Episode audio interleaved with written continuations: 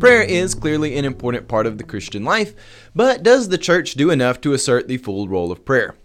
Prayer should not be desperate, but something with aspirations and hopes. It should be part of our entire character, which is holistically organized to grow in Christ likeness.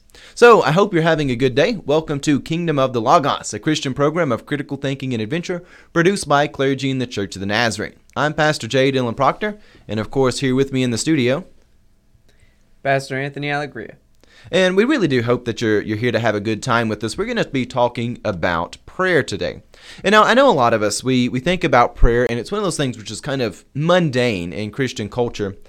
And we know that there are certain teachings about it. Even from the Bible, we find things like Jesus on the Sermon on the Mount giving people a, a prayer to have daily. But yet, there are other questions which we have where there's just a little bit of ambiguity and we're really not sure about it.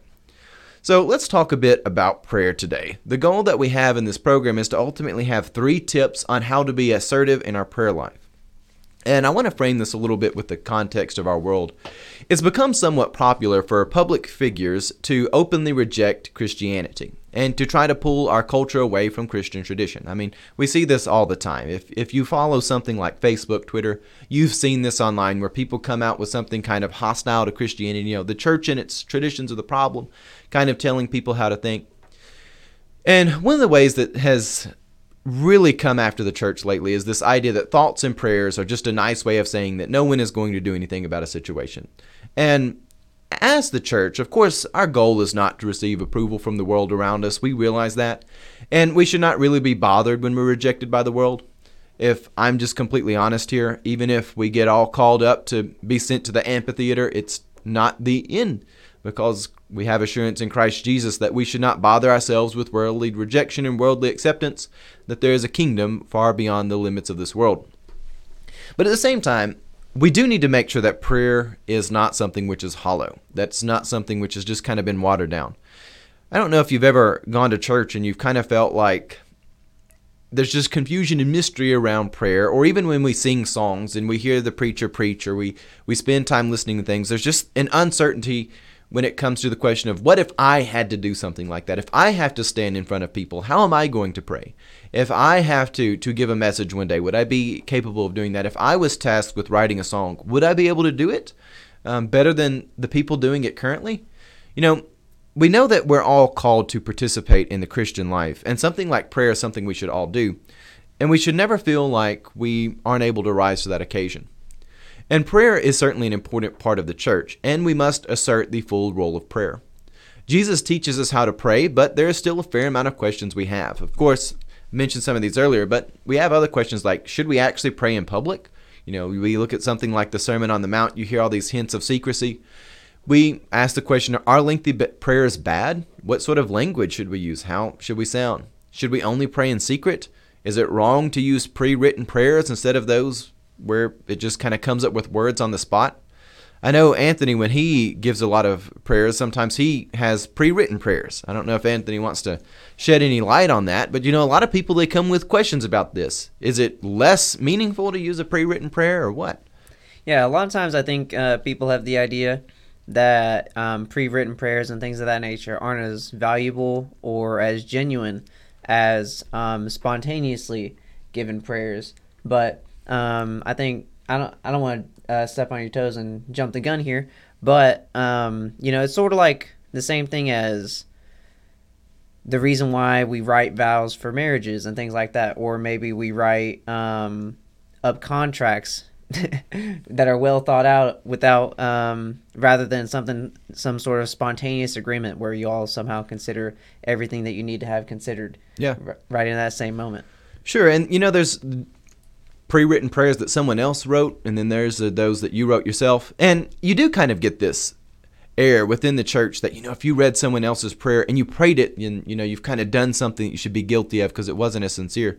But really if we're honest if the words do match up in sincerity with where your heart's at you know there's nothing wrong with that. In fact jesus gives us a prayer that we are taught to pray. I mean should we feel guilty about using the lord's prayer just because those words didn't originate from our heart? They originated before us? And the answer is obviously no. There's nothing wrong with that. The key to it is sincerity. So let's actually get to some scripture. I think we'll have some fun with that.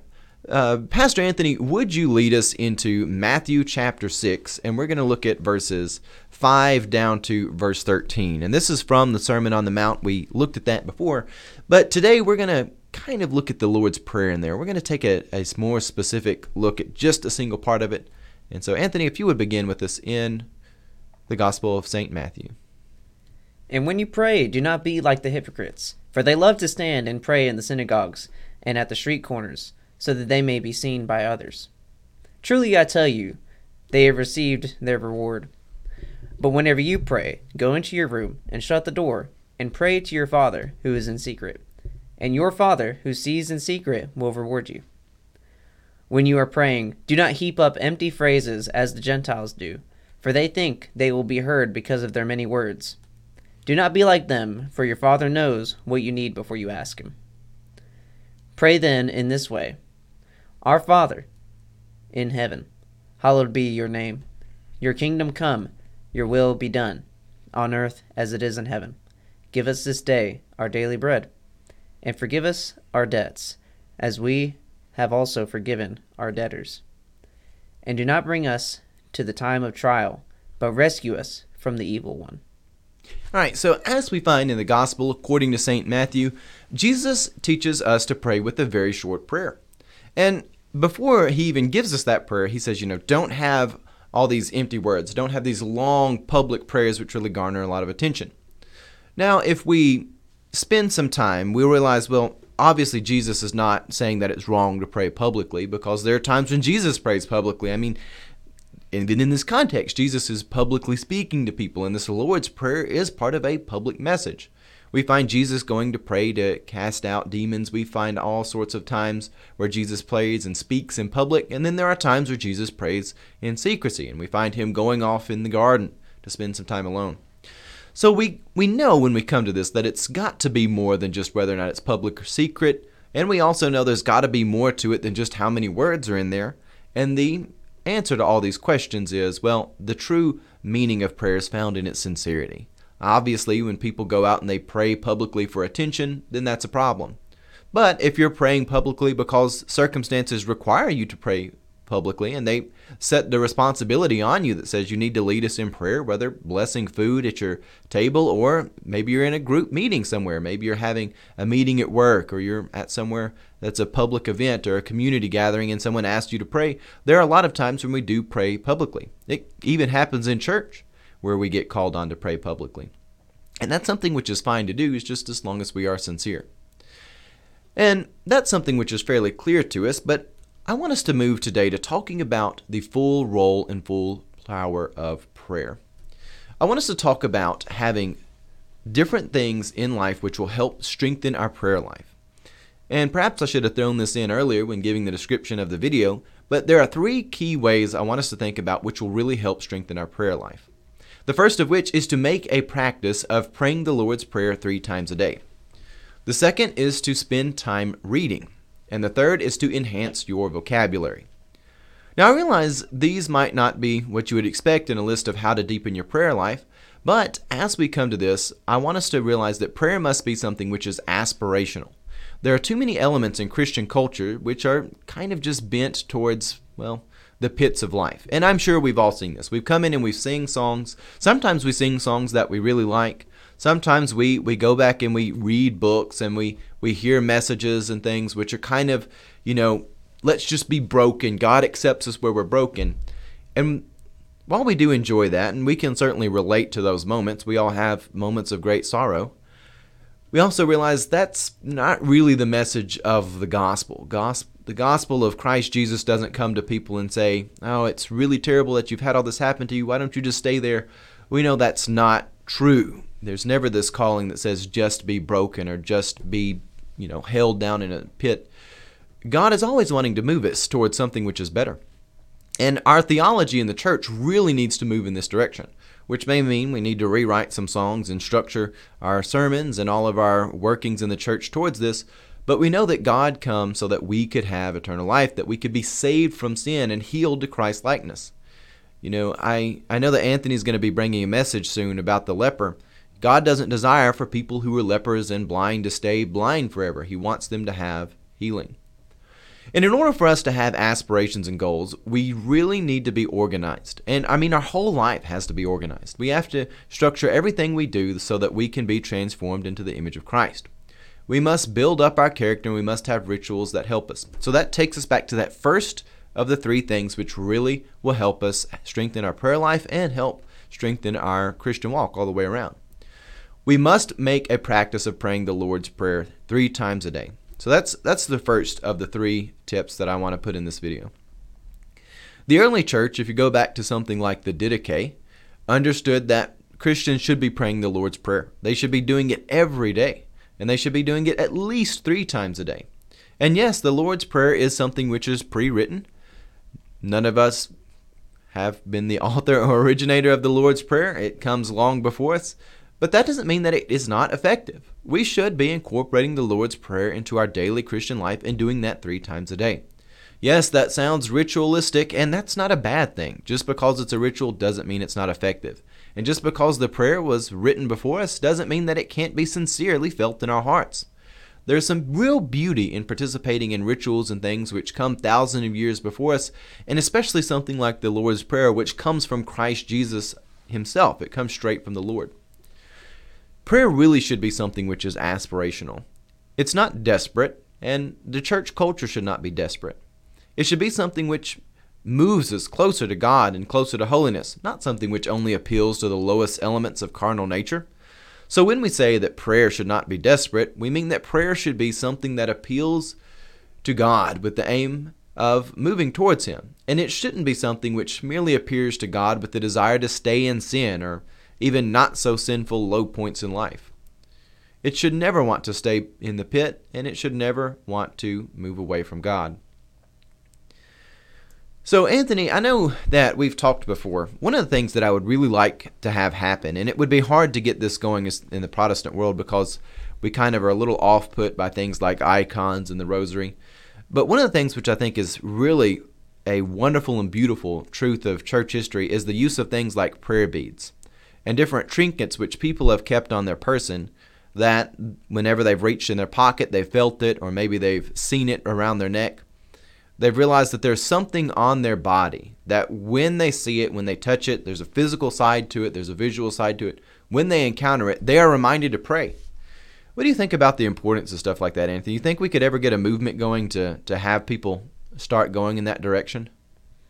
I don't know. I know things like that start with uh, individuals and so they do. Um, it would take people making a conscious decision to trust in traditions and things that they're not familiar with um, and dedicating time to them. I will say that um, part of it, there's a lot of logical arguments that you can make for it. Um, and there's some logical arguments I'm sure that you can make against it.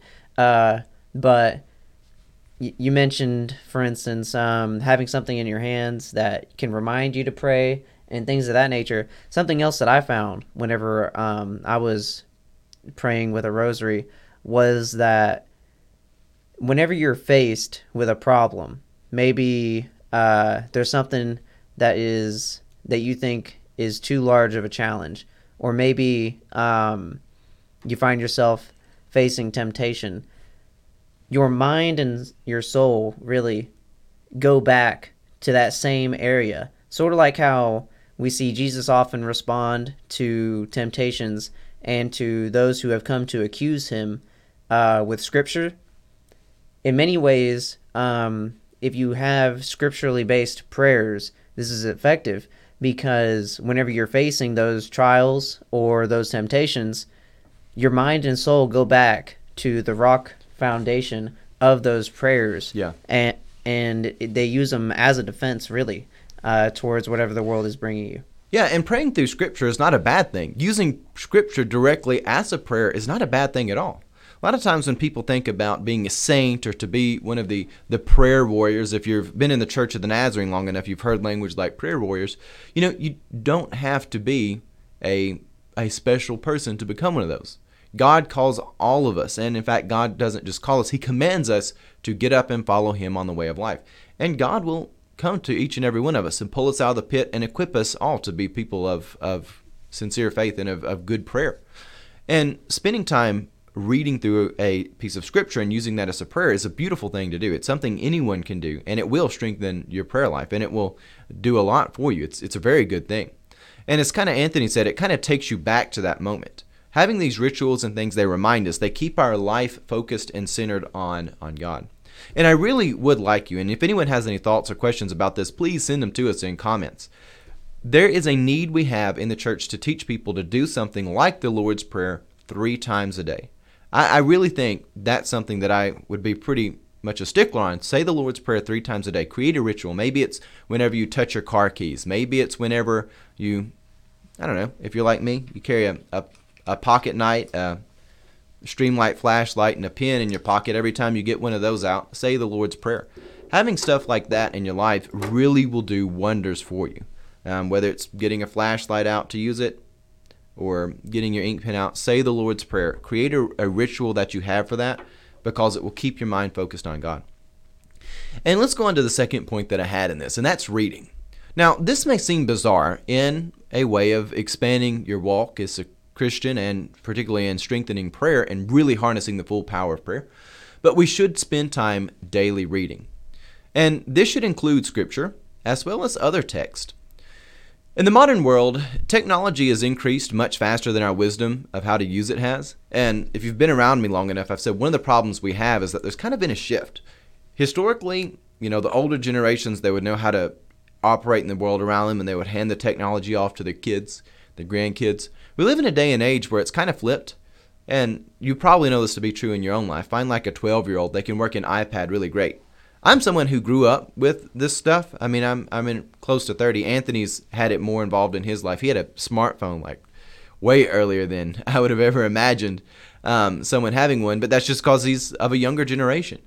But you look at the world around us, and the younger generations know how to use technology better than our like grandparents do. And while that doesn't seem like a big problem on the front end, that means that we're operating on a way that we don't have the wisdom to operate with. And you look at social media, you see social media causes a lot of problems. Uh, I, I've said this a lot. Social media, it's not good or bad by itself. It's just a tool. It's going to exaggerate existing qualities. And right now, there's not enough existing wisdom on how to use Facebook and social media, not how to use those things well, for it to exaggerate wisdom. Right now, it's kind of exaggerating the carnal nature, and that's that's really terrible. But reading really is an important thing, and it will make your prayer life better. Read scripture, and read anything you get your hands on. I love Jules Verne novels. I'm really excited to start The Mysterious Island. I've, I've gone through seven or eight Jules Verne novels right now. I love them. Uh, they're, they're just fantastic. And reading is something which is interesting because it is so much slower paced and much more deliberate than other activities. When I first read 20,000 Leagues Under the Sea, I thought I was gonna it was gonna just end me. Um, I don't see why I had forced myself to do it. It was something I had done in Lent, you know, I remember being in school and having to read all these books and doing a lot of reading for that. But then I was like, why in the world would I ever want to do this in my personal life? And I know other people my age who have kind of broke down almost to the point of crying because they have to read stuff. Um, reading is difficult and it's slower paced. It's almost out of place in our modern world to have to read. We're used to seeing things so fast, having videos and stuff. Reading is kind of hard. Anthony? Something else that's pretty difficult about um, reading scripture is just that there's so many things off the cuff that we won't necessarily directly understand. You know, like for instance, um, I'm preaching over four verses, uh, Matthew chapter 8, 1 through 4. And I think it's in the third or fourth verse that Jesus tells the leper who he has healed, Don't say anything to anyone, but go to the priest and uh, make the sacrifice as according to the law of Moses, that that can serve as a testimony. And so as you're reading, you'll probably just be reading through those verses, but a lot it takes a lot of time and effort to actually go back and be like, hold up, wait a second. Why would Christ be motivated to tell this man not to say anything to anyone while you're reading? You know, I know whenever I read sometimes uh, scripture, it's easy to just fall into a I'm going to read the words sort of mentality rather than uh, seeking a mentality that's sure. in the pursuit of understanding and really sort of reflecting on what the meaning of the text is. You know, it's very, I mean, we've done it, I think we've all done it whenever we're studying or anything else for like school, and it can happen just the same as with the Bible. You know, maybe you're reading a science textbook and it's just you're reading words, but you you're not getting anything out of it. You know. Yeah. Well, reading is really it is hard, especially in the modern day and age where people our minds have shifted. Like humanity really wasn't designed to live with all this technology and stuff we have around us, but that doesn't really mean we're that different from our ancestors. But the truth of it is, is we don't like to read because it's so different than everything else we do, and it's slower paced. We like things to be really quick paced. So here are my tips I give people when you're thinking about reading. You know, reading itself is the aspiration, and if you can't read something, you know, get an audiobook. A good way to start picking up the hobby of reading is to get an audiobook and a physical copy of the other book, and even if it's an electronic copy, just something where you can read the text while you listen to the audiobook, that will help you out quite a bit. And again, reading is the aspiration. After that would be listening, and finally at the end, there's watching something. Um, and I get that we're something to watch and listen to right now. Again, I do encourage people to go out and read, um, spend time reading. I love the saying about Isidore of Seville regarding prayer. He says, When we pray, we talk to God, but when we read, God talks to us. You know, St. Isidore was very interested in gaining any knowledge that one could. And there's this idea that everything in the world is theological, whether it is in pursuit of God or it is in spite of God. If God truly is the master of creation and fallen creation is, well, it's always thinking about God, whether it's going to return to God or whether it wants to be spiteful and turn and run away from God. As we spend time reading, we should incorporate that into our prayer life. Find scriptures and things to pray as you read, and just read. Um, read for the sake of, of, reading. Read scripture so it will grow your your soul. Um, it's a very good thing. The last thing I want us to talk about in Furnace's tips of prayer is to enhance your vocabulary. Now, I get that this is probably not going to be a very popular thing to say. Um, Anthony has correctly pointed out I've lived long enough to become the grammar Nazi. One either dies using bad language or they live long enough to become the villain enforcing grammar. And I realize that not everything in life needs precise language, but when it comes to theological matters, we do need precise language. There's this idea that God is mysterious, therefore, you know, he's subjective. We can believe whatever we want to believe, and it's okay because nobody can really prove us wrong. You know, that's not a good way to think about things. Just because there is mystery around God and there are things which are unexplainable doesn't mean that just any thought that's found here or there is permissible. There is good theology and bad theology. And just like if you go to the doctor, you want them to use specific language. If you go to the doctor, you don't want them to come to you and say, Yes, you have pain. We found sickness. You know, that, that wouldn't cut it. You wouldn't want that. You know, if you go to an art museum, you don't want to just see crayons and something put together up on the wall. You know, you want to see something like Edvard Munch's The Scream, which is done with, you know, crayons on cardboard, but it's beautiful. You don't want to just see something which is, is crude whenever we, we find in life, there are times when we need specific language, and there are times when we kind of, it's less important. But enhancing our vocabulary to use precise language really will help our prayer life. And if you spend time reading, you'll start to find that your mind imitates the things you're reading. And this is just true. This is how our lives work. This is one of the reasons why social media is not the best thing for us. Things like Instagram and all the memes you know, people start using LOL in real life. And I mean, I do it too. It's something that comes for us all. But we start imitating a really basic, crude, primitive use of language rather than trying to raise the bar and say, well, let's use language well. I'm probably going to get in trouble for what I'm about to say, but last year at, at District Assembly, we had a bunch of, of classes that people could go to, and some of the names and the just the descriptions they had for them, um, they almost broke me. One of them was titled "Growing Up with Hurt," and I looked at that and I was I don't know how, and I I don't think any ill of anybody. It, it's fine, but we've got to use language that has sentences structured better than that and titles structured better than that. We read some of our songs that are out there that we sing in the church, and just the if you were to try to read them as sentences alone, you know, you, they would almost be incomprehensible. They're, they're just incomprehensible in their, their format. Having specific language is very important, and this is especially true when it comes to theology. We must really emphasize precise thinking. And when we pray, we should use precise thinking. Again, you always hear me say things like the church is not community, but it's family. We shouldn't use like words like community. We got to use the right language. Use com- family. Be specific. It's okay to be specific. We don't have to be vague about everything. Anthony? Um, I will say to your point concerning uh, some of the worship songs and things like that that we can see. Um, you know, in a different book, I think it is probably Luke. Uh, the phrase here, which is um, talk referring to how the Gentiles pray, also says uh, this is how the pagans pray, and it says not to ba- not to babble as the pagans do. I forget which gospel Yeah. that's in. I think it's in Luke, but it says not to babble as the pagans do. And um, to your other point concerning the vocabulary that we use, uh, Jesus doesn't repeat himself over and over whenever he prays the Lord's Prayer. Whenever Yeah. he prays the Lord's Prayer, pretty much every word in that prayer is necessary to retain the same meaning. And it's precise. You can add Yeah. as many words as you would like, I suppose, and re- and keep the same meaning, but you really can't take anything away from the Lord's Prayer and have the same meaning. Yeah, and, and that's a really great point. If you take words away, does it lose some of the meaning? And if the answer is no, well then maybe it's it's a little bit overdone. So one of the things we have is really use precise language. Um, that'll do a lot for us, and it, it'll help out all throughout life too. I mean, these are ways of organizing your whole life. Create rituals. You know, you pull your flashlight out of your pocket, your little Streamlight. It's a great light. Um, got some other Streamlights on some other things on my my person right now. Streamlight's a good company. Um, not here to sell them though. Um, 3D printed ink pen.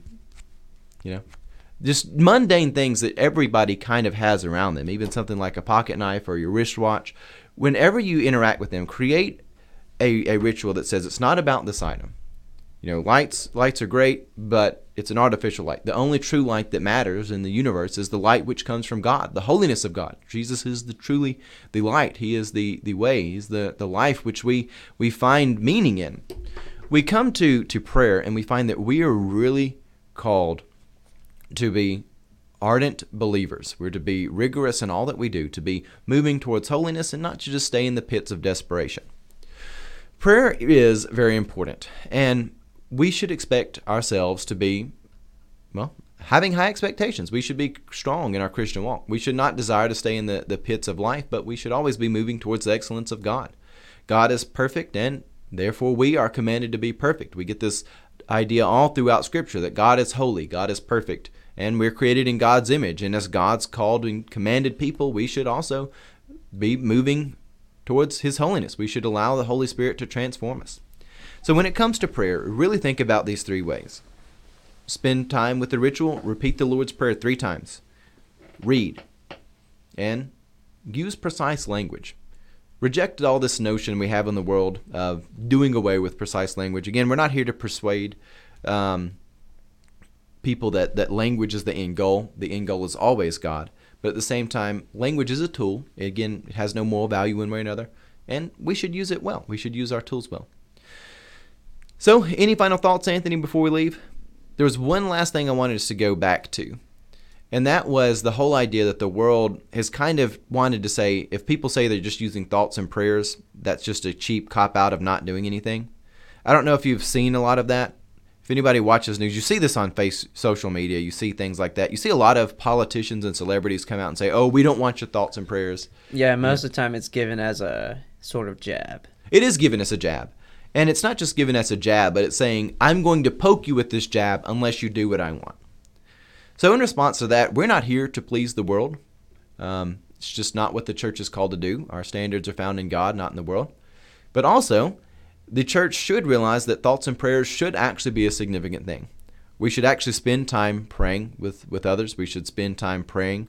And to the point of, of written prayers, you might see someone dressed like me get up and pray a prayer from a book or something like that, or deliver one on Sunday. You might be giving one on Sunday. You might be giving one tonight as you have dinner.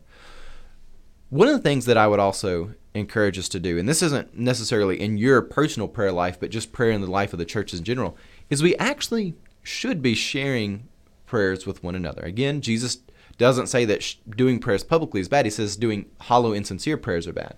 When we actually spend time talking with other Christians and people that we care for, and maybe people we're trying to bring into the faith, you know, sending somebody a prayer on the, the phone, like a text or something like that, is not the worst thing to do. There's no rule that says we can't do that. If we're sincerely sharing a prayer with people, that's a very good thing to do. Again, the question at the end of the day is where is our heart when we do it? We're not doing it for their praise, but we're doing it trying to bless people, and that's an important thing. And that was really where I wanted us to end with today, Anthony. So, if our hearts and minds are clear, let us close. And let's actually close with a prayer today. Let's close with the Lord's Prayer. So let us pray. Our Father who art in heaven, hallowed be thy name. Thy kingdom come, thy will be done, on earth as it is in heaven. Give us this day our daily bread, and forgive us our trespasses as we forgive those who trespass against us. Lead us not into temptation, but deliver us from evil. For thine is the kingdom, the power, and glory forever. Amen. Amen. With that, God love you, and have a blessed day.